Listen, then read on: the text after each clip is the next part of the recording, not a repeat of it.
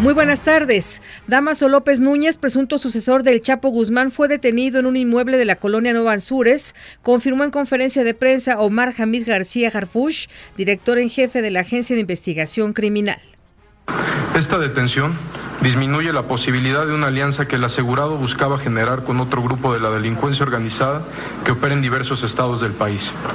Es importante mencionar que esta acción se realizó en estricto apego al debido proceso y en todo momento les fueron respetados sus derechos. Cabe mencionar que el licenciado, como lo apodan, tiene orden de detención con fines de extradición a Virginia, Estados Unidos, donde se le acusa de delitos contra la salud y lavado de dinero. También le informamos que hoy el cantante Luis Miguel se entregó ante la Corte de Justicia de Los Ángeles en California, donde hace dos semanas emitió orden de arresto en su contra por desacato al tribunal en un caso de incumplimiento de sentencia. Es requerido para aclarar su situación económica y ejecutar el pago de una deuda pendiente con quien fuera su representante. Redacción y voz, Nora García.